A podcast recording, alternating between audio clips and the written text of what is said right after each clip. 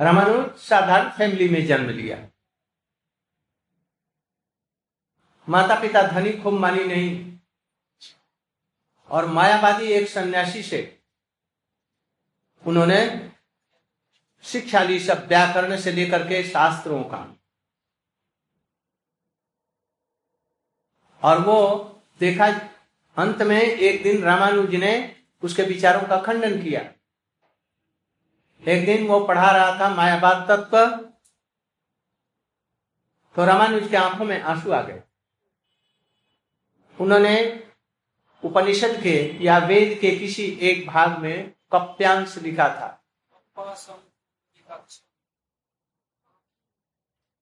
जिसकी पुंडरी के समान आँखें होती हैं, भगवान की।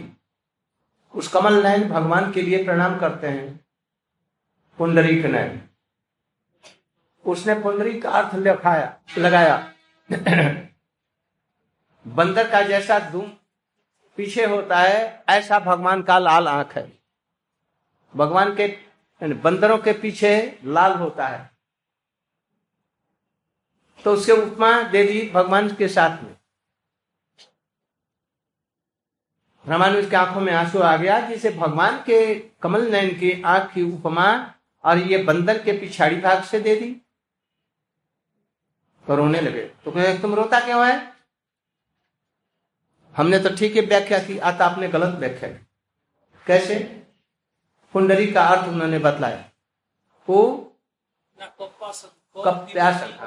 क? पिबती जलम। जल पीता है इसलिए क। कप्य।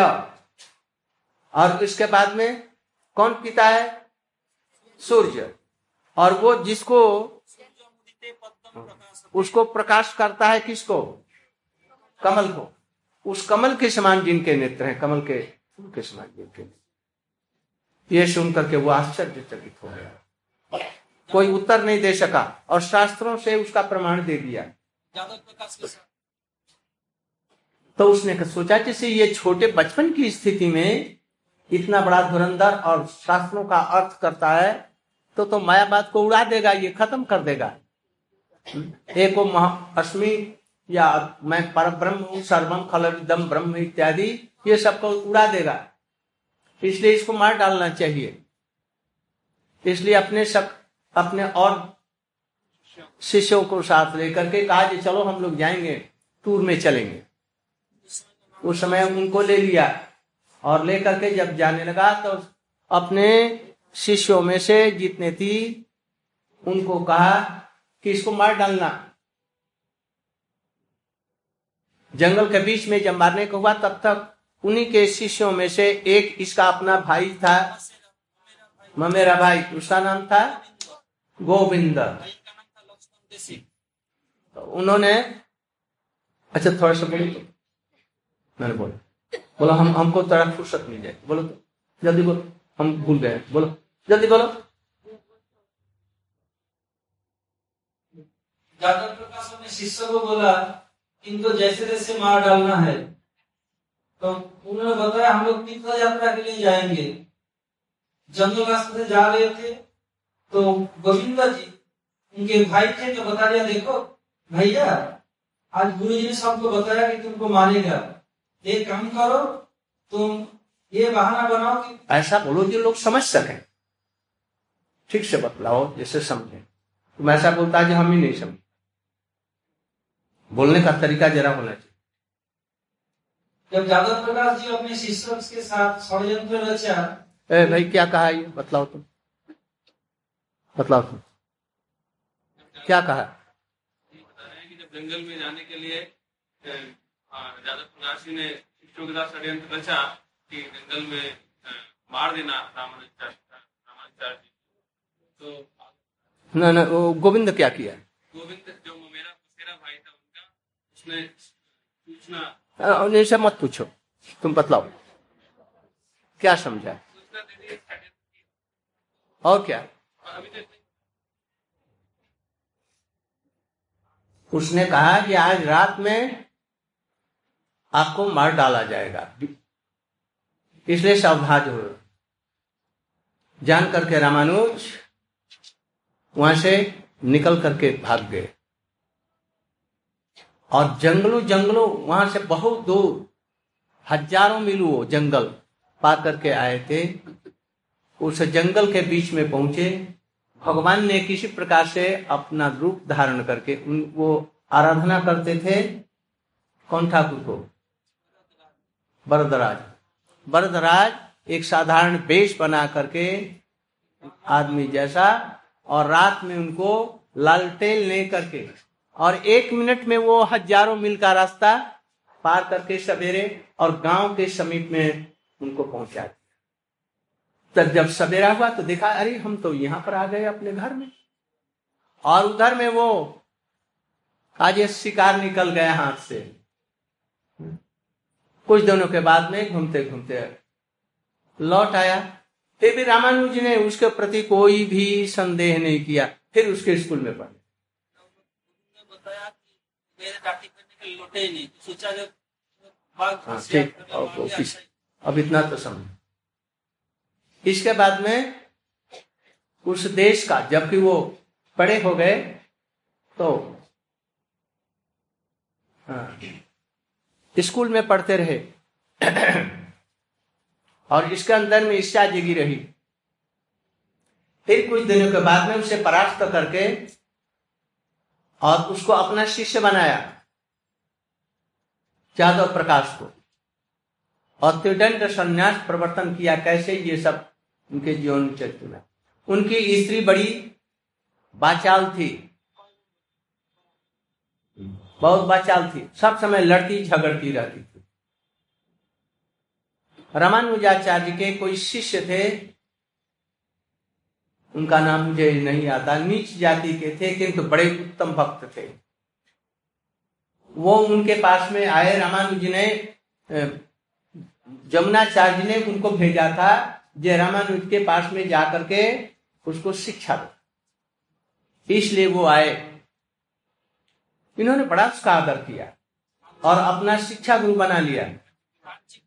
कांचीपुर उनको बना लिया और वो अपनी पत्नी के साथ में आए थे। उनको रहने के लिए उत्तम सारी व्यवस्था कर दी।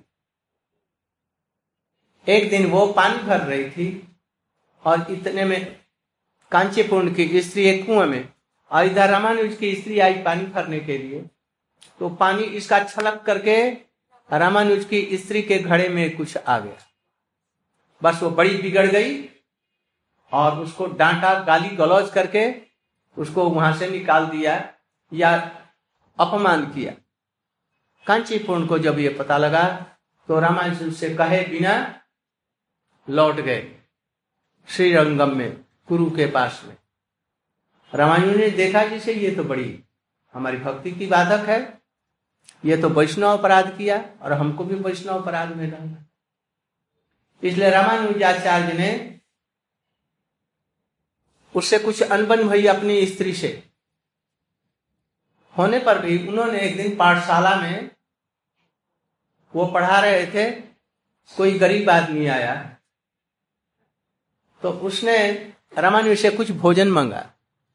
तो उन्होंने कहा, जे जाओ, हमारी पत्नी के पास में भोजन मिल जाएगा। तो जब गया मांगने के लिए तो उसको दूध काट करके भगा दिया। नहीं दिया। रामानुज के कहने पर भी नहीं दिया। दूसरों दिन उन्होंने एक उपाय सृजन किया जब इस घर में नहीं रहना है। अब तो हमको अपने गुरु के पास में श्रृंगम में जाना है और इसका कुसंग छोड़ना है। इसलिए स्कूल में पढ़ाते समय ही में एक आदमी को पत्र दिया। तुम ये पत्र हमारी पत्नी को दे देना।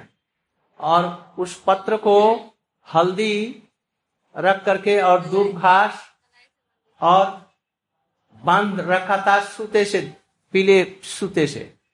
और उसके साथ में नारिकेल और जनेऊ भी रख दिया। और उसमें लिख दिया, जे बेटी, हमारा, हमारे लड़के की सगाई है, शादी है, तुम जल्दी से चला आना, हम ब्राह्मण के द्वारा तुमको ये निमंत्रण भेज रहे हैं। और अपने पति को भी साथ में ले आना। रामायण ने अपने हाथ से ये सारी चीज़ें बना करके और उस ब्राह्मण के हाथ से जिसको पहले भोजन नहीं दिया था, उसको भेज दिया उसके घर में। जब वो निमंत्रण पत्र देखा, नारियल देखा, सूता देखा और ये हमारे पिताजी ने पत्र लिखा है तो उसको घर में लेकर के फिर राबड़ी और मालपुए और सब तरह की चीज़ें बनाकर के उसको बड़े आदर के साथ में खिलाया और पति आए तो बड़े मीठे स्वर से उनसे बोली, जैसे पिताजी ने आपको और हमको बुलाया है, हमारे भाई की शादी है, आप भी चलिए। तो मैं तो अभी व्यस्त हूँ, तुम इस ब्राह्मण के साथ ही में तुम चली जाओ। बस किसी ब्राह्मण के साथ में उसको, उसके पीहर भेज दिया और अपने आप क्या किया, उसी दिन घर को ताला दे करके और निकल करके चले गए गुरु जी के पास। जिस समय गुरु जी के पास में पहुँचे, तब तक गुरु जी अप्रकट हो चुके हैं। और उनको लोग ले करके जा रहे हैं समाधि देने के लिए, मंदिर से निकल करके कीर्तन करते हुए हज़ारों शिष्य लोग जा रहे हैं। कितने में रामानुज पहुँचे? बजे भाई, ये ये किसको ले जा रहे हो? तो ये तो जमुनाचार्य। अरे, मैं तो उनके यहाँ जा रहा था, इनका शिष्य बनने के लिए। बहुत दिनों से लालसा थी। और सुना था जैसे उनकी भी इच्छा थी, इसलिए कांचीपुर को भेजा था। जयरामानुज को लाना, हम उसको दीक्षा देंगे। और जगत में हमारे विचारों का प्रचार करेगा। तो ये तो हुआ नहीं। तो रोने लगे और बोले, जैसे इनको नवाओ, हम इनका दर्शन कर लें, तब फिर ले जाए। तो उनको उतारा गया और उन्होंने कहा, जैसे जरा कपड़े हटा दो। तो कपड़े भी हटा दिया। तो देखा, ये सब शरीर ठीक है। सूर्य जैसा चमक रहा है, किंतु उनके हाथ की ये तीन अंगुलियाँ बंद और एक ऐसे है। बस तीन अंगुली। बंद है। कहिए ये पहले से था या अब हुआ? तो लोगों ने बतलाया, ये पहले तो था नहीं, ये तो न जाने कब हो गया। हम लोगों ने देखा नहीं। तो उन्होंने कुछ समझ करके और हाथ जोड़ कर उनके सामने प्रतिज्ञा की जे मैं वेदांत का सूत्र लिख करके वैष्णवोचित और उसका प्रचार करूँगा। इतने में एक अंगुली खुल गई।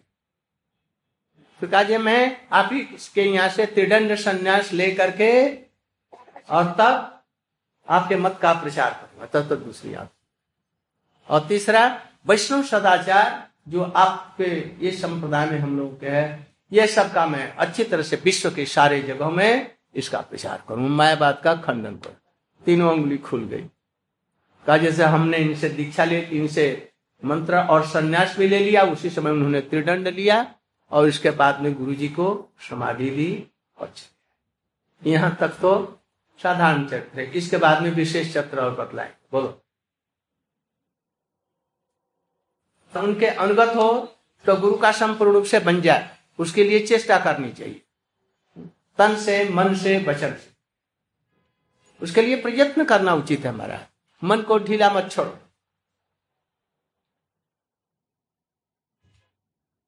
रामानुज का यह भाव देखकर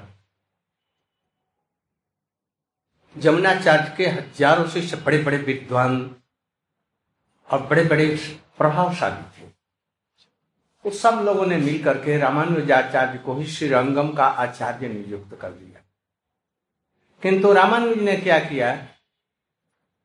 जमुनाचार्य के जितने भी शिष्य थे, जो जमुनाचार्य के विचारों को मान करके चलते थे और आचार विचार में प्रवीण थे। एक एक शिष्य के पास में छ महीना, चार महीना, दो महीना, एक वर्ष रह करके सबकी सेवा की और उनसे गुरु जी के सुने हुए उपदेशों को श्रवण किया। आ रहा है समझ में शिष्य क्या का कर्तव्य है? गुरु भाइयों को यथा योग्य सम्मान दे करके उन्होंने गुरु जी से जो कुछ प्राप्त किया था, साक्षात रूप में उनकी सेवा की और सेवा करके तब उन उपदेशों को उन्होंने धारण किया। तब तीन चार वर्ष के बाद में सबसे सीख करके, तब श्रीरंगन गद्दी पर बैठ करके वैष्णव धर्म का विशिष्टाद्वैत का प्रचार सारे विश्व में पहले तो दक्षिण भारत में और उत्तर भारत में सर्वत्र उन्होंने प्रचार किया। ऐसे ही नहीं होता। गुरु की सेवा विषम रूप से और गुरु भाइयों की सेवा यदि योग्य है तो उनको भी सेवा। और यदि हमारे सामान्य है तो उनको सम्मान देते हुए, उनकी सेवा करते हुए, और जो जित कनिष्ठ हैं, उनको उपदेश दे करके उनकी सेवा करते हुए इस प्रकार से रहे। अन्यथा वो शिष्य नहीं हो सकता है। जब प्रचार करने लगे तो दक्षिण भारत में इनका इतना प्रचार होने लगा कि वहाँ पर शैव लोग अधिक हैं, शैव मायावादी। एक एक है शंकरवादी, मायावादी। और एक है शैव है, वो भी मायावादी। उन लोगों का उधर में बहुत प्रचार था। यहाँ तक कि राजा भी वो शैव था। उन्होंने सुना, ये ब्रह्म को मानते हैं, शंकराचार्य। और वो शंकर को ही ब्रह्म मानते हैं। वो करीब करीब शैव विशिष्टावाद है। अपने को ब्रह्म मानते हैं ये शंकराचार्य वाले। सर्वम खल इदम ब्रह्म हम ब्रह्मास्मि तत्तम असी ये शंकराचार्य वाले। और इनके पाँच रूपों को जो मानते हैं विष्णु शिव दुर्गा गणेश और सूर्य। उसमें शिव को दूसरे रूप में लेते हैं। और वो लोग केवल शिव को ही परम तत्व मानते हैं। तो, है? हम ऐसा ही समझो। और उन्हीं में वो मिल जाएँगे, अंत में। क्योंकि वो ब्रह्म है शंकर।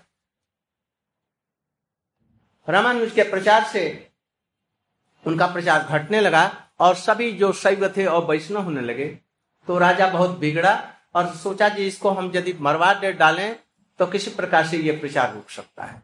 बिना मरवाए नहीं होगा, इसकी हत्या करा दे। इसलिए अपने बड़े बड़े प्रभावशाली लोगों को रामानुज के पास में भेजा कि अब आप पत्र पाते ही, कल हमारे उन्हीं के राज्य में रहते थे रामानुज श्रीरंगम उन्हीं के राज्य में था। कि कल आप हमारे यहाँ पर आइए, चोल राज्य में, चोल राज्य के थे। और यहीं पर शास्त्रार्थ होगा। आज जो हार जाएगा, उसको आँख और कान निकाल लिया जाएगा, आँख निकाल लिया जाएगा। आज जो जीत जाएगा, वो जीतेगा। रामानुज के के यहाँ पर चारों तरफ़ से सिपाहियों को, अपने सैन्यों को भेज दिया। चारों से घेर करके ज़बरदस्ती पकड़वा करके लाएगा। कुरेश जी समझ गए। उनके भाई भी थे चचेरे भाई या मौसा भाई थे, और बड़े विद्वान थे, रामानुज के शिष्य थे। उन्होंने कहा जी गुरु जी आप हमारे वस्त्र पहन करके, सफ़ेद और गृहस्थ का वेश पहन करके आप निकल जाइए हमारे नाम पर। और मैं आपका संन्यास और त्रिदंड और लाल वेश कपड़े का ये धारण करके मैं जाऊँगा और सबको परास्त करके आऊँगा। ऐसा ही हुआ, उन्होंने रामानुज का सब त्रिदंड वेश इत्यादि ले लिया और रामानुज ने अपना कपड़ा दे दिया सब कुछ। और कुरेश ने रामानुज का दंड, संन्यास सब धारण करके वो वहाँ पर रहा और उन सिपाहियों के इनको तो निकाल दिया वहाँ से, रामानुज निकल करके चले गए। और उत्तर भारत की तरफ़ में बढ़े। हम्म। रात ही रात में बहुत दूर तक चले आए अपने सारे शिष्यों को लेकर के।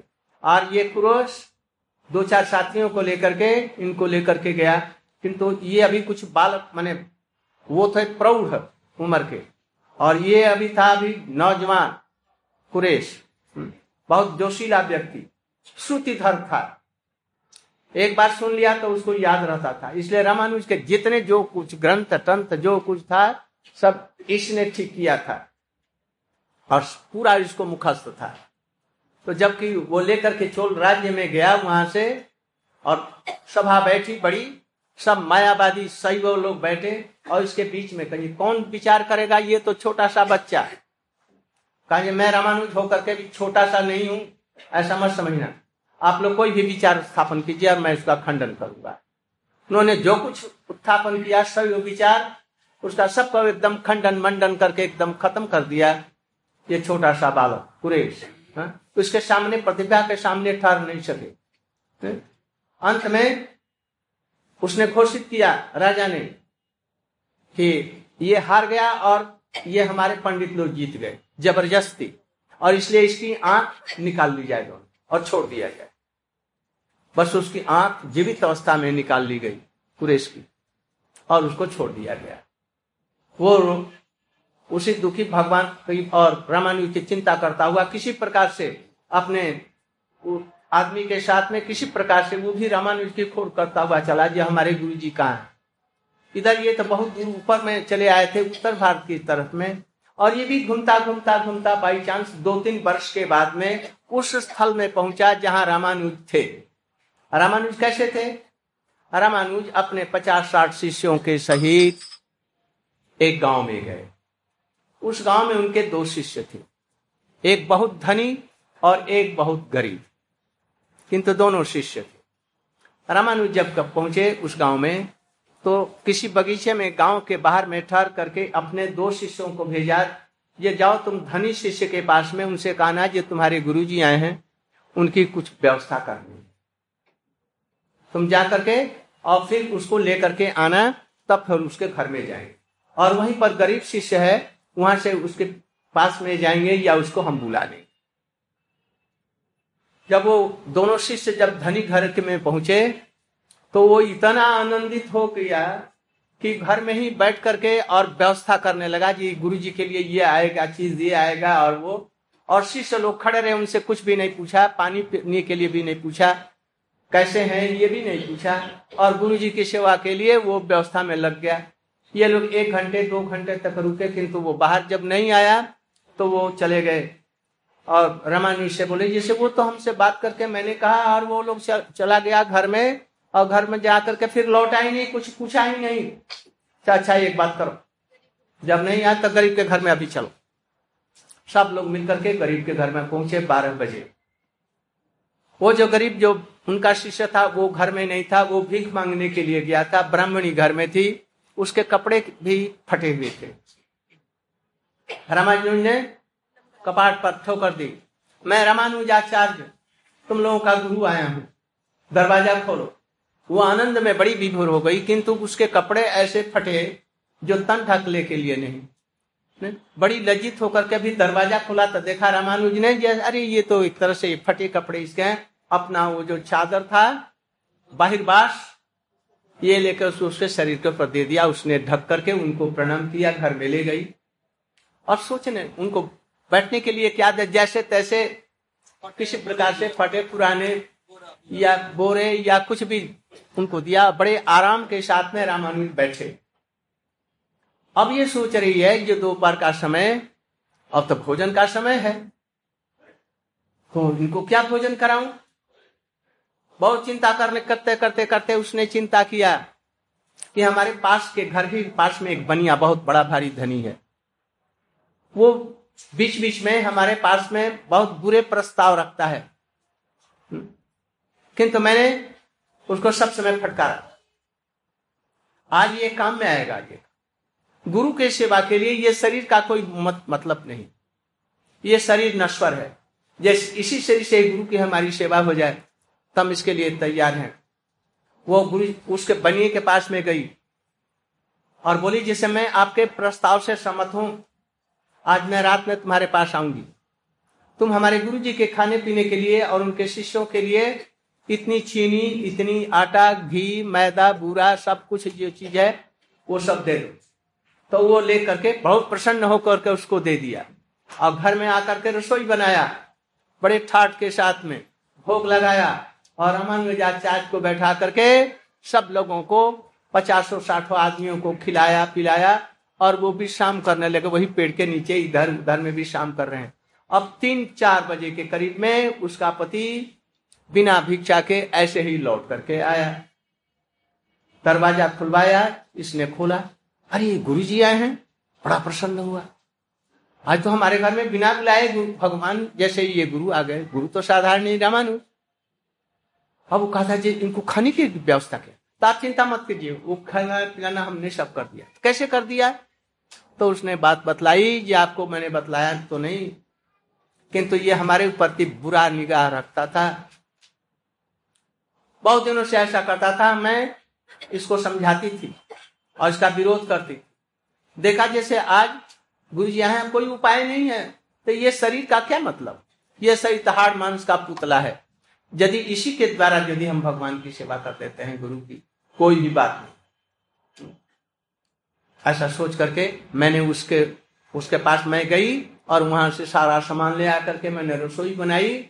हमारे गुरु भाइयों ने भोग लगाया और रामानुजाचार्य सबको खिलाया, पिलाया, अब वो आराम करें। मैं ने अभी नहीं खाया, अब आप आए, बस दोनों गुरु जी का प्रसाद लेंगे। उसने कहा, जिसे तुम इतना त्याग किया, वो अपने स्त्री के चरणों में गिर गया। स्त्री ने कहा आज रात में तुम हमको वहाँ पर ले चलना। अजय ठीक है। रात हुई, प्रसाद पाया और इसके बाद में वर्षा हो रही थी घना घोर। छाता लेकर के अपने स्त्री को उठा करके गोदी में ले गया उस उस बनिए के पास में, कामी बनिए के पास में। और ले करके वो भीतर में चली गई। उस बनिए के पास में बनिया उसके लिए प्रतीक्षा कर रहा था। उसने कहा अरे, तुम भीजी नहीं तुम्हारे ऊपर में वर्षा का पानी नहीं आया। भीजी क्यों नहीं? तो नहीं, हमारे पति देव लेकर के आए। तुम्हारे पति देव आए? अच्छा तो पहले ये थोड़ा सा प्रसाद तो लो रामानुज ने का, का प्रसाद उसने उनको दिया। और पाते ही करण जी ने क्यों क्या जादू हुआ उसका चित्त बदल गया और वो उस स्त्री के चरणों में गिर गया ये तुम हमको क्षमा करो।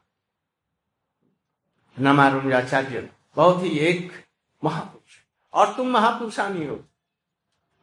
हमने तुम्हारे प्रति ये जो भावना रखी थी आज मेरी भावना सब दूर हो गई।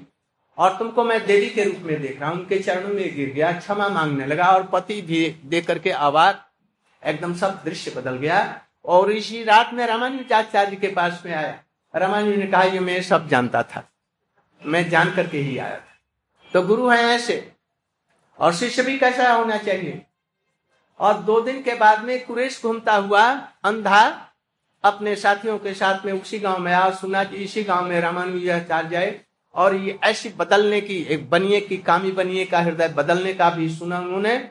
उस स्थान पाया, हज़ारों लोग वहाँ पर थे। कुरेश आकर के रामानु जी का दर्शन करना चाहते आँख तो थे नहीं, और हाथ जोड़ करके प्रार्थना करने लगा। रामाजू ने कहा, जी, मंगलम बहुत। हाथ सिर पर रखा, दोनों आँखें उसकी एकदम नहीं निकल आई। और रामानुज को देख करके वो रोने लगे, उनके चरणों में लिपट गए। गुरु जी ने भी क्या किया?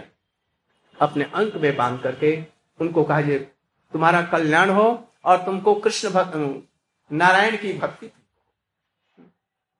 ऐसे रामानुज और उनके शिष्य भी कुरेश यदि भजन करना है तो कुरेश बनो।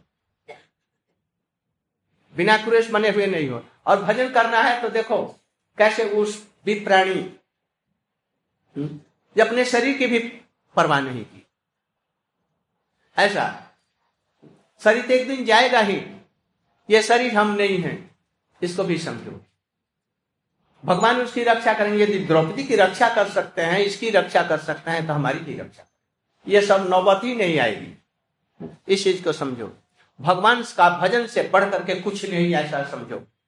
कोटि कोटि अस्पताल बनाना कोटि कोटि सामाजिक क्रियाएँ करना कोटि कोटि स्कूल करना उससे एक, यदि वैष्णव, एक आदमी के चित्त को बदल करके भगवान की सेवा में लगा दो भगवान का भजन हो जाएगा। तो उसका ऐसा कल्याण होगा जो और नहीं हो सकता। इस चीज़ को समझो। भगवान का एक नाम कोटि कोटि सत्कर्मों से अनंत कोटि बड़ा है। इस चीज़ को समझना चाहिए। भगवान का नाम भगवान के पास में पहुँचा देगा हमारे स्वरूप में प्रतिष्ठित कर देगा। कोटि कोटि सत्कर्म कुछ भी नहीं कर सकते। नहीं कर सकते। नाम स्वयं भगवान है। इस चीज़ को समझो। इस चीज़ को समझने के लिए गुरु के चरणों में आत्मसमर्पण करो। जैसे तैसे गुरु नहीं, यथार्थ में वो प्रतिष्ठित हो तब तो होगा। इन सब चीज़ों को रख करके आप लोग विचार करके शुद्ध रूप में कुरेश बने, शुद्ध भक्त बने, शुद्ध सेवक बने, और नहीं तो भजन होना सहज नहीं है। लाखों कोटि स्वपी महामने कोटि में से कोई एक आदमी समय हो गया है, अब हम उठेंगे, किंतु तुम इन लोगों को you can be collected any fair and he will explain I should explain only you don't want to explain by any one try to do